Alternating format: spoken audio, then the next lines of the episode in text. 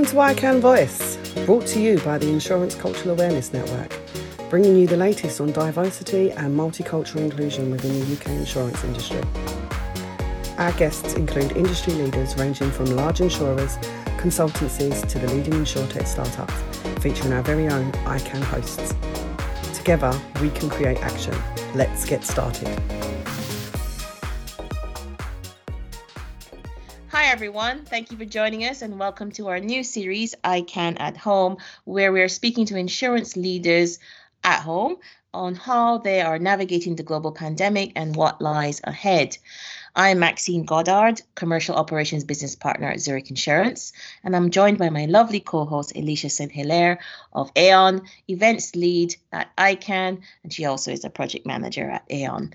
That's her day job. Um, Elisha is also a founding member of GIN, um, the Gender Inclusion Network, and also sits on the steering committee of IWIN, the Independent Women in Insurance Network of WCI. Now, today we welcome our very special guest, Ingrid Woodward, Head of IT and Operations Operations at CNA Hardy. Welcome, Ingrid.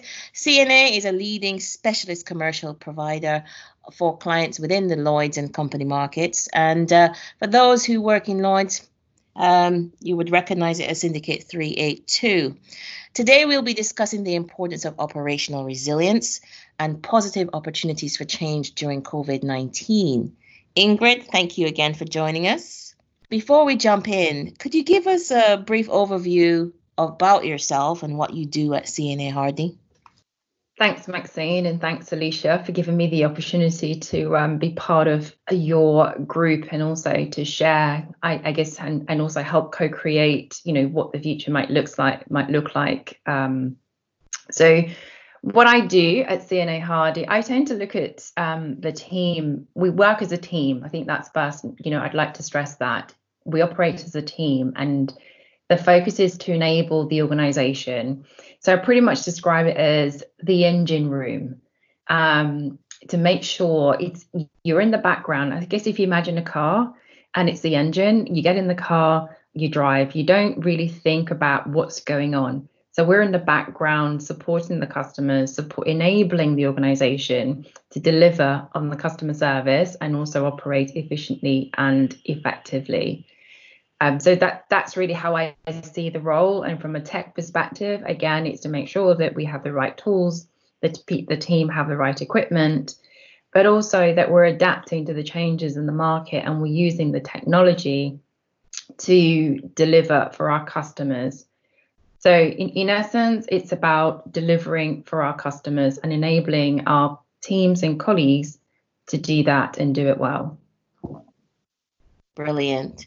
Um, it's always good to hear about uh, uh, these various roles and, and how you apply them. Tell me a little bit, Ingrid, about your thoughts on how the market is responding to the current pandemic crisis. So, I, I guess, you know, if, if I think back, when we're at the dinner table over Christmas, no one ever imagined that we would be in this position. And the London market in particular has always been a place where lawyers are seen as the hub. And the thought of working from home, it, it was always one of the elephant in the rooms or the taboo that says it could never be done. It could never be done.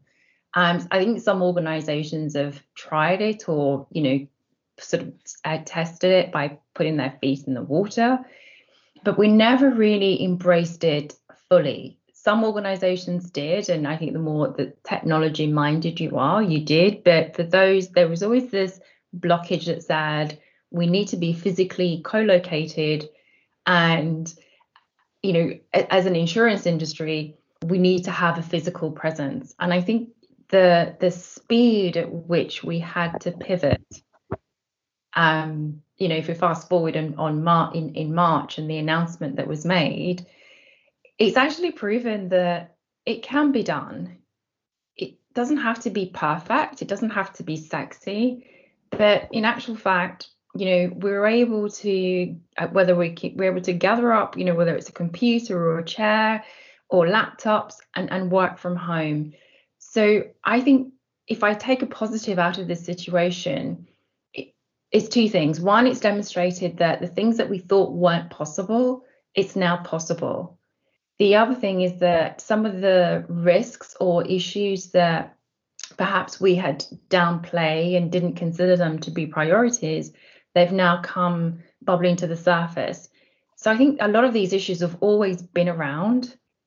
But the the virus or the epidemic is act the pandemic, apologies, is actually demonstrated that we can actually we, if we put our minds to it, we can address it and we can we can take action and sees these moments and not instead of seeing them as challenges, we see them as opportunities. Mm-hmm. And rather than saying we can't, it's how can we? So I think yeah. it's helped us to shift the dialogue and think much more in a forward future way in terms of it's no longer it's impossible. It's more about how do we make it happen. Yeah, and I love that. I mean, it's, rather than we cannot, we certainly can.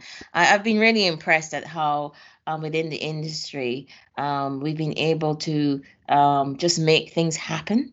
Um, of course, it's years in the making of preparing various, whether it's working from home, having digital technology prepared, but it seems to have happened at the point where we actually could cope. Um, so I've been really impressed at the speed that we could make things happen. And, and, and naturally, of course, and it goes without saying, operations and, and IT are the new rock stars of many organizations, not just insurance. Um, everyone has expressed a mixture of gratitude and relief, excitement um, that we can actually make working from home, remote working happen. How do you feel about this, and how do you feel about um, post pandemic as well, um, with regards to this excitement with regards to ops and IT? I, th- I think there are two things, Maxine. I think when when you work in ops and IT, so the thing, I, I, again, you know, I, I come from a claims background, and claims is always seen as the product and and being there for the customer so every day there was something different and you never knew what to expect. And moving into operations and, and from a tech perspective, the benefit of practicing, I've now really appreciated the real value of practice. So from, from an operations perspective, you hope and plan for things not to happen. But when you test your business continuity planning, when you test your crisis management planning, and you're continually testing that, that for me really comes to the fore in these situations. And also from a IT perspective, I think what a lot of people probably don't realize or appreciate that in each organization, these are functions that have to be continually tested. And, and, and so, you know, whether it's through a crisis or whether it's day to day, to make sure that the infrastructure is holding and um, protecting us, whether it's from cyber attack or whether you know it's from outages or you're always heightened and you're always, uh, I guess, alert. And I think this is the moment of truth from an IT and ops perspective that's really come. And, and therefore, I, I heard someone say, you know, recently that the the the uh, what we're not necessarily I wouldn't say we're rock stars. I think we delivered when we needed to. Um, the glue. and, and pardon. Been the glue in the organisation to bring it all together. I, absolutely, and, and it's also demonstrated that whilst IT may, you know, when something goes wrong, it always seems to be IT's fault. In actual fact, it really is around understanding what is the operating model that you know, they're aspiring to, and then it's how do we adapt and support that and bring in the capabilities to ensure that we are delivering that value proposition. So I, I suppose I would caution that you know yes we stepped up and we delivered when in the moment of truth but in terms of the rock star the real challenge because i don't think the cyber threat has gone away, you know, the outages have gone away. We still need to deliver. Mm-hmm. What what's actually happened is the location or the locality has moved from an office into the home. Mm-hmm. And yeah. therefore we need to think about okay, what risk does that present? What opportunities does that present? You know, what is the ecosystem that connects us how do we operate you know how do we connect with our brokers you know with our partners with our vendors and so on um, so i think technology will again also evolve and more and more we're seeing the robotics the automation the ai but i don't think we should also we should lose touch of that the human or the the humanity aspect because i miss that. Yeah. that's something that i really miss.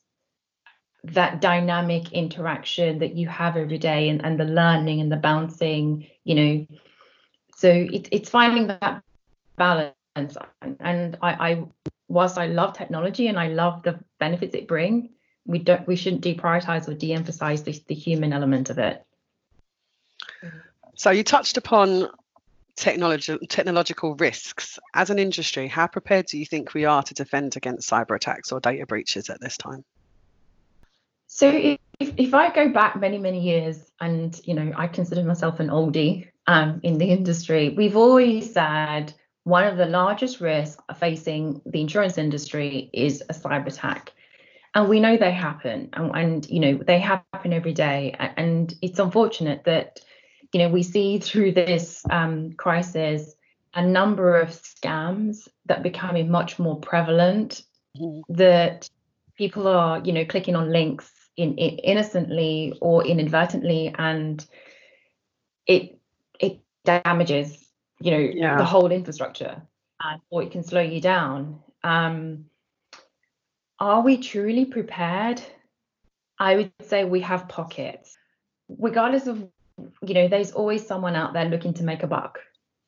And Definitely, we also yeah. know that there are, we also know that actually, you know, there are also states out there that are behind some of these attacks. You know, um, I won't name countries, etc., but we, we know that there are, we also know that some of these are, you know, companies companies that are actually make generate income from it and hold companies to ransom. Where you had your firewalls in the office and you know it was more contained it's now also spilled out. So i'm sitting in a room in my home. Sometimes i sit in the kitchen and sometimes there's three of us logging on. So you know i, I think it's the risk has changed and it's it's moved away as i said from the office into the home and i think we're much more susceptible. How operationally resilient are we as an industry do you think? Do you know in, insurance Elisha is one of those industries that we've always said you know it needs to change or it will die. It needs to change or it die or you'll have insurtechs or fintechs coming in and um, all these unicorns and and they're going to take the market share from insurance companies. And if you look back the last 10 years, you've had a number of startups that have attempted, you've had a number of larger insurers that have spun off, you know, an insurtech or a fintech, but it's always been in the niche aspects of it. So I think, you know, there is a role for insurtech to play. Um, there is a role for the larger insurance companies to play. I would say that we are pretty resilient relative to other industries. I know, you know, the financial industry, if, if you compare, they've had to evolve, they've had to adapt because of the, you know, the radical um, changes that occurred in the marketplace. I think insurance continue to have that wake up call, and as as a result, we've continued to evolve and adapt. Do have we gone as fast as we could or should have? I don't think so. Um, could we do more? Absolutely. But in terms of how we operate and our resiliency, um, you know, I would say we're probably middle, you know, middle of the pack. We're not the best, but we're definitely not the worst. And within that, there are pockets. That there's some organization that, you know, I was talking to someone last week and, and, and they were saying that, you know, most of their staff work from home in any event, so they're able to pivot quite quickly and mobilize. And and yet we know that there's some companies that have legacy infrastructure that for various reasons, whether it's you know investment limitations or just sheer complexity of the legacy systems, it's not possible to pivot and move that quickly. So I think insurance companies and other industries will have to work through what is the level of risk that they can tolerate and live with. And against that backdrop you know where do they see their relevance in the market as well? And i think it also goes back to their purpose. You know why do they exist and where do they where are they choosing to play? And as a consequence of that you know how do they develop their resiliency to operate at that level in the market? So i think there's a whole range of different lens that needs to be looked through to determine you know how resilient what, what's that risk? You know on a scale of one to five are you prepared to be a two or a four? And then adjust accordingly mm-hmm, mm-hmm, mm-hmm. well it's good to hear that we're not the worst. Um, i mean pretty, I, am pretty glad pretty glad to hear know, that we're somewhere in the middle at least. Um, yeah, I, I think maxine insurance companies have always we've always beaten ourselves up. You know we've always beaten ourselves up to say we're not as good as or you know this other industry is looking at. And the one thing i've learned is that perhaps if we spend less time comparing ourselves and more time focusing on what is our relevancy and our purpose and how we're supporting and delivering for our customers that will help us to determine how we want to operate and how we want to be yeah, that's very good. Good, good point there, Ingrid. I mean, we, we, we for the last 20 yeah. years, yeah, been saying we're the dinosaurs of the financial services industry. Um, I think we're a bit better than that now. Um, so really pleased to hear that we've been pretty adaptable and resilient through this time. Um, and and as we continue to work from home, um, and we think of our people, and, and, and our operational efficiency. Um, would you say that productivity has increased um, during this period, or do we need more time to adjust? It, it's hard to gauge um, how we are. The, the, the, the, the initial feeling uh, is that, you know, it's optimism, we're doing really well, high fives all around, well done, everyone. Um, what are your thoughts? What some lessons we could learn? Are we being more productive? So I would say one more quarter. Um, given the speed, so it's from from from from my experience, the speed at which we had to make these changes. I think initially we underestimated the length of time that we would be in lockdown. Mm-hmm. And so we thought it was going to be a shorter duration.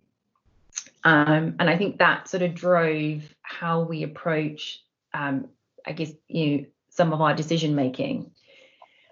What I would say is that, and I, and, and I, I was watching a podcast the other day, and it said the London market was operating at 80% efficiency, and I was wow, that's really good based on my experience, I think it's mixed because it, individuals have gone through the emotional um, change curve as well. So I've had days when I've heard individuals say, I'm really struggling today. You know, I'm finding it really hard. I just need to go and take a break. And, you know, our message has been very much if you need to take a break, go and take a break.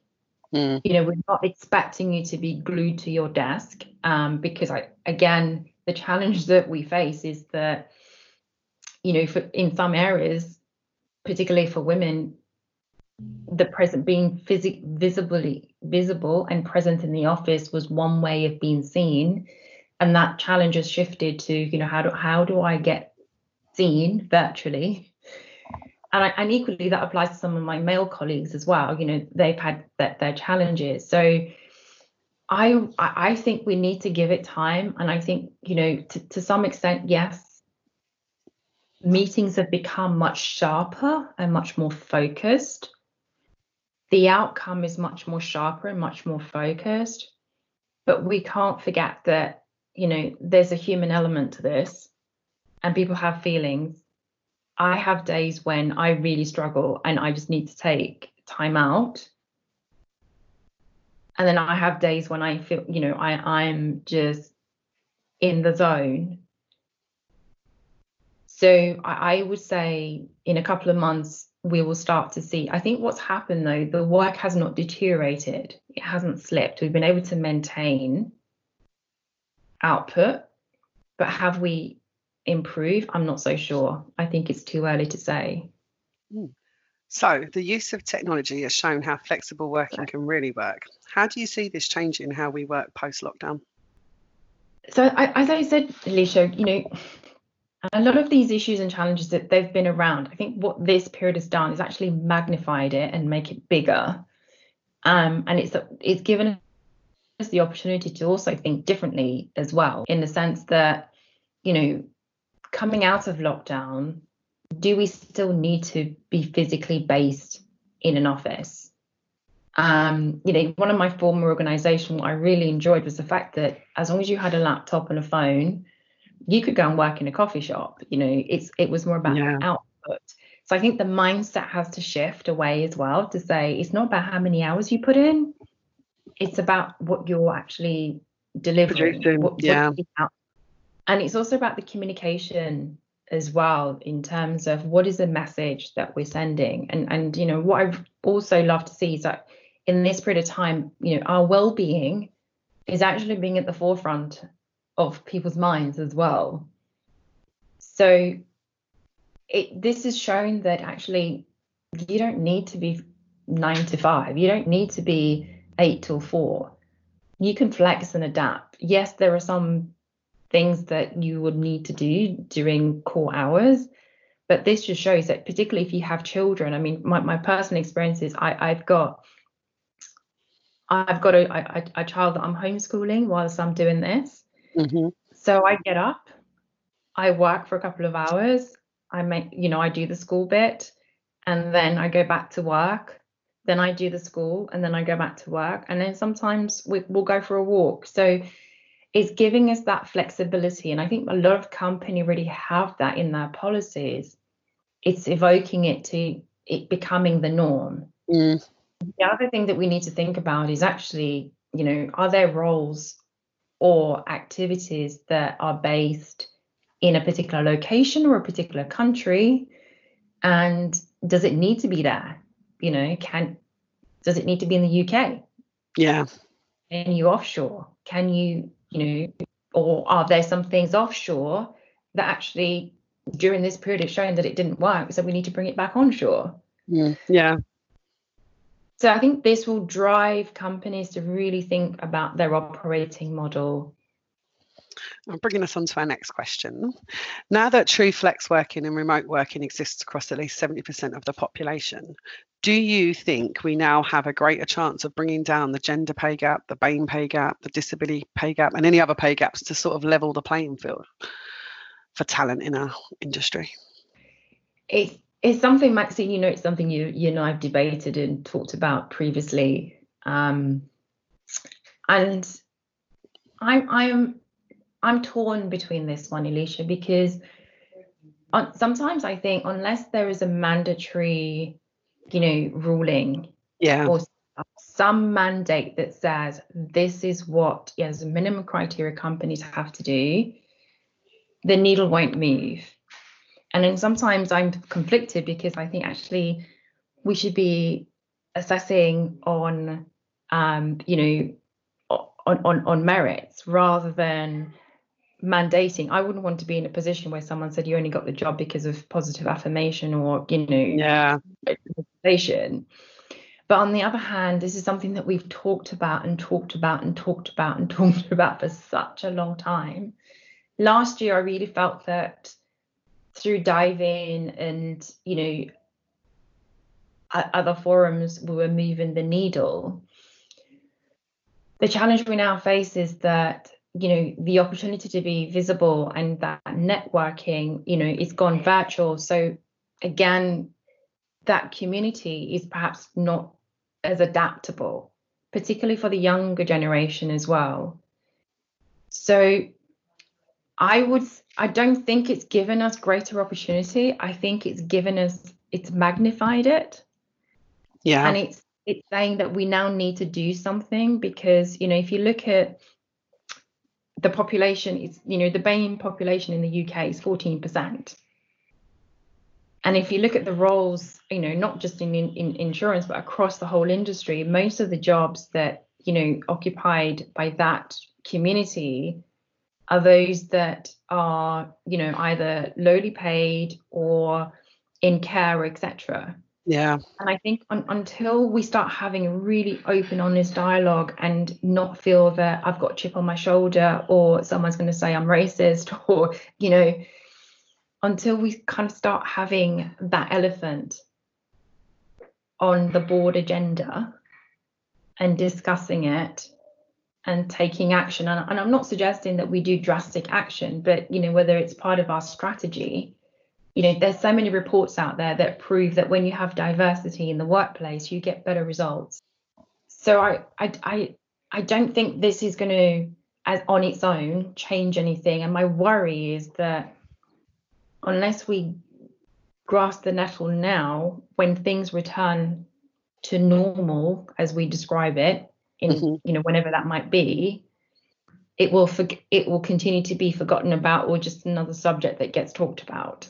We need to keep this at the forefront of the new normal once things do get to that point. Yeah, I agree. And, and that, that, that's my personal view. It's mm. you know it's something that I've thought about and thought about, you know, being someone who's of color and mixed race and you know and, and I've all, equally I've also seen that structurally our systems and process are not geared towards but the BAME community. Yeah. So I, I think we need to take the elephant and perhaps chunk it up and put it in the room and, and you know engage in, in that debate.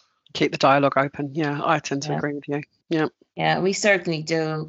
And I appreciate um, that perspective, Ingrid. I mean, from a BAME perspective, we, we remain hopeful um, that we can continue to see and make small changes in the right direction for the better. Um, but as you say, uh, it magnifies the cause. Um, it's just now how do we address um, and continue to build these connections and um, support the ethnic minority group um, for the better. I mean, we all needed to hear this. Um, we certainly uh, expect to see changes during the pandemic. I think we were a bit optimistic that this is a leveling of the playing field. Um, but the elephant in the room, as you say, is changing colors rapidly um, and all the time. Um, so I think it's an exciting time um, let's hope that by building and rebuilding our working relationships as we move through the the last phases of the pandemic, we could see change for the better. But we know it's not easy. It's not straightforward. I'm particularly looking forward to seeing how the cultural influences on the way we interact with each other improve. And, and, and what does that mean for diversity and, and diverse relations? Mm-hmm. Um, so, so I'm hopeful that there will be a transformative effect in a positive way, even though that transformative might might take longer than we initially anticipated. Um, just conscious of time, I really love um, hearing from you, Ingrid. Um, lots of good advice and good pointers there for us all. I'm sure the iCAN and broader read uh, listeners will appreciate um, what you had to say today. Um, so thank you. Um, thank you, Ingrid, and also to CNA for your time and to Elisha for joining the podcast today. Um, it's important that we connect the dots. And at iCAN, we are keen to make sure that we're connecting with the multicultural and international community within the insurance industry. Um, I know our, our listeners have enjoyed hearing from you.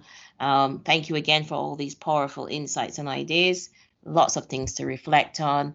And I would say again, thank you, everyone. All our listeners, have a great day. Thank you. Thank you. Thank you. Thank you.